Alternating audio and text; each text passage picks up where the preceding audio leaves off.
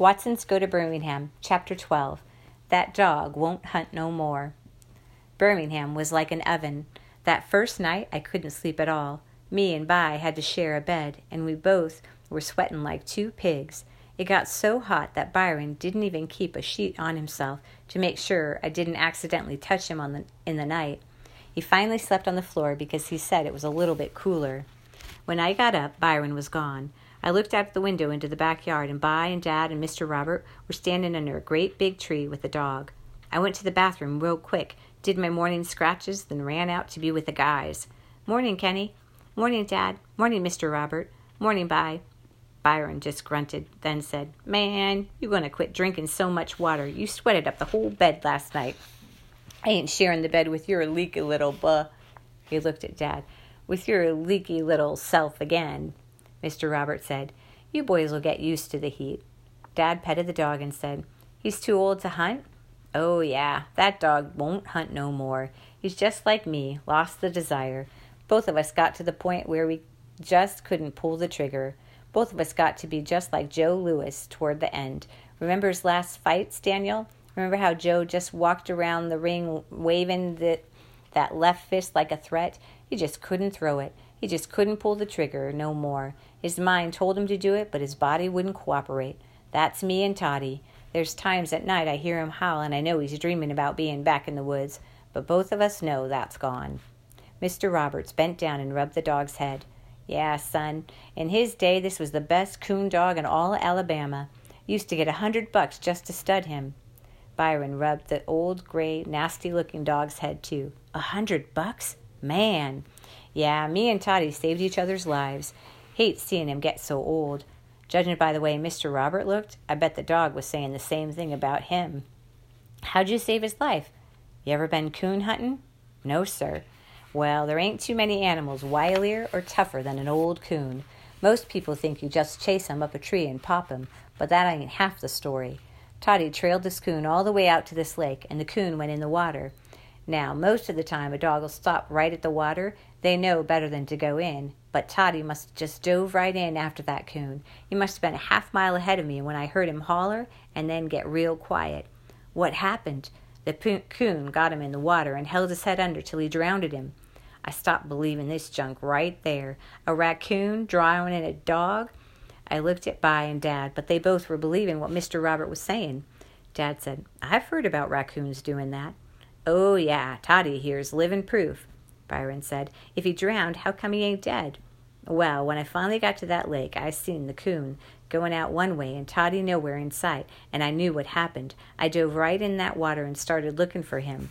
Took me only a minute. I dragged him back to the shore, turned him upside down to let the water run out of him, held his mouth shut and breathed right in his nose. He kicked a couple of times, then came to. Byron said, Man, that's too much. That's cool. All I could think of was that Mr. Robert was probably the only human being who'd ever put his mouth on a dog's nose. That was pretty cool. I asked Dad, When do we eat? Kenny, you're the only one who hasn't eaten already. Your mother and grandmother are in the kitchen. Go on in. I went back inside. Even before I got in, I could hear Mama saying that Birmingham wasn't anything like what she'd remembered. Her favorite sayings got to be, What's this? and How long's that been like that? and When did that happen? and why do you do this like that? And most of all, Aw, Mama. Grandma Sands thought Mama was hilarious and cracked up every time Mama got upset or worried about something that she didn't remember or didn't like. Grandma Sands must have seen The Wizard of Oz a million times because every time she laughed, it sounded just like that Wicked Witch of the West. At first, her laugh was so scary that whenever me and Joey heard it, we wanted to go get behind something or someone. But after a while, we got used to it. It took us even longer to get used to the southern style of talking. Man, Grandma Sands and Mama would start yakking to each other, and we could only understand half of the things that they said. The smell of bacon dragged me right into the kitchen. Mama, Joey, and Grandma Sands were sitting at the little skinny kitchen table yakking. Morning, Kenneth. Morning, Mama. Morning, Joey. Morning, Grandma Sands. You sleep okay? It was real hot.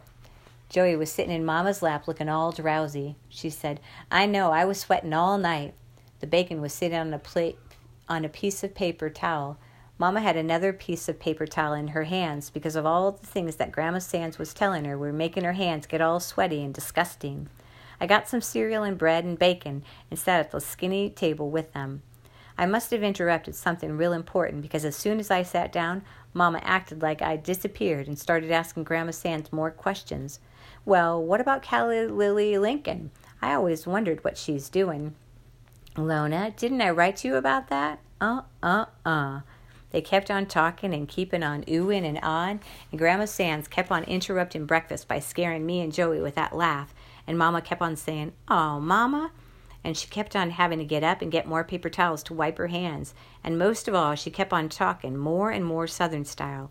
They talked about how much trouble people were having with some white people down here who got married to who, how many kids this one had, how many times that one was in jail, a bunch of boring junk like that. It didn't get interesting until I noticed that Mama got real, real nervous right before she said, And what about you, Mama? Mr. Robert seems like a nice man and all, but Grandma gave that laugh, and my spoon flew out of my hand and spilled cornflakes on the table. Mamma acted like she didn't even notice, but without even looking at me, she handed me one of the nasty, soaking wet pieces of paper towel and kept looking at Grandma Sands. I was wondering when we'd get to that. Grandma Sands smiled. We've been good friends since right after you all left for Flint.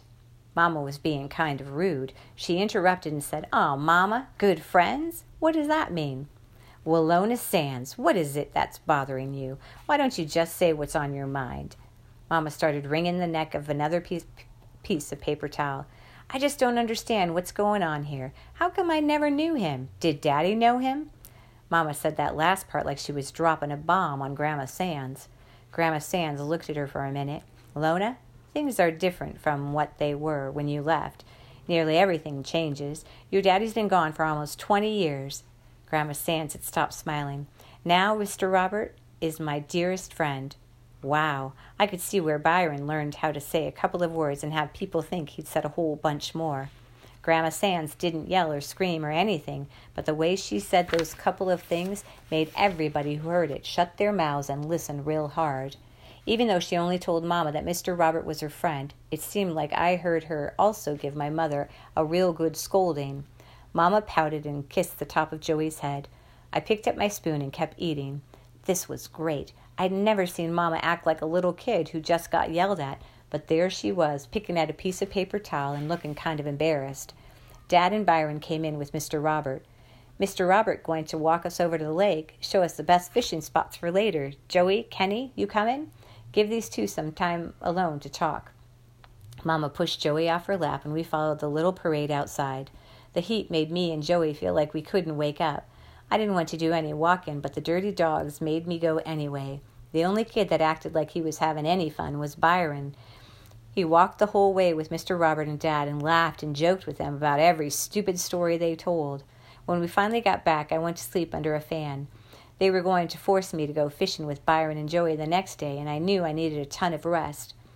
I started to think that making Byron spend all of his summer in this heat was more punishment than even a juvenile delinquent like him deserved, but he seemed like he was having a great time.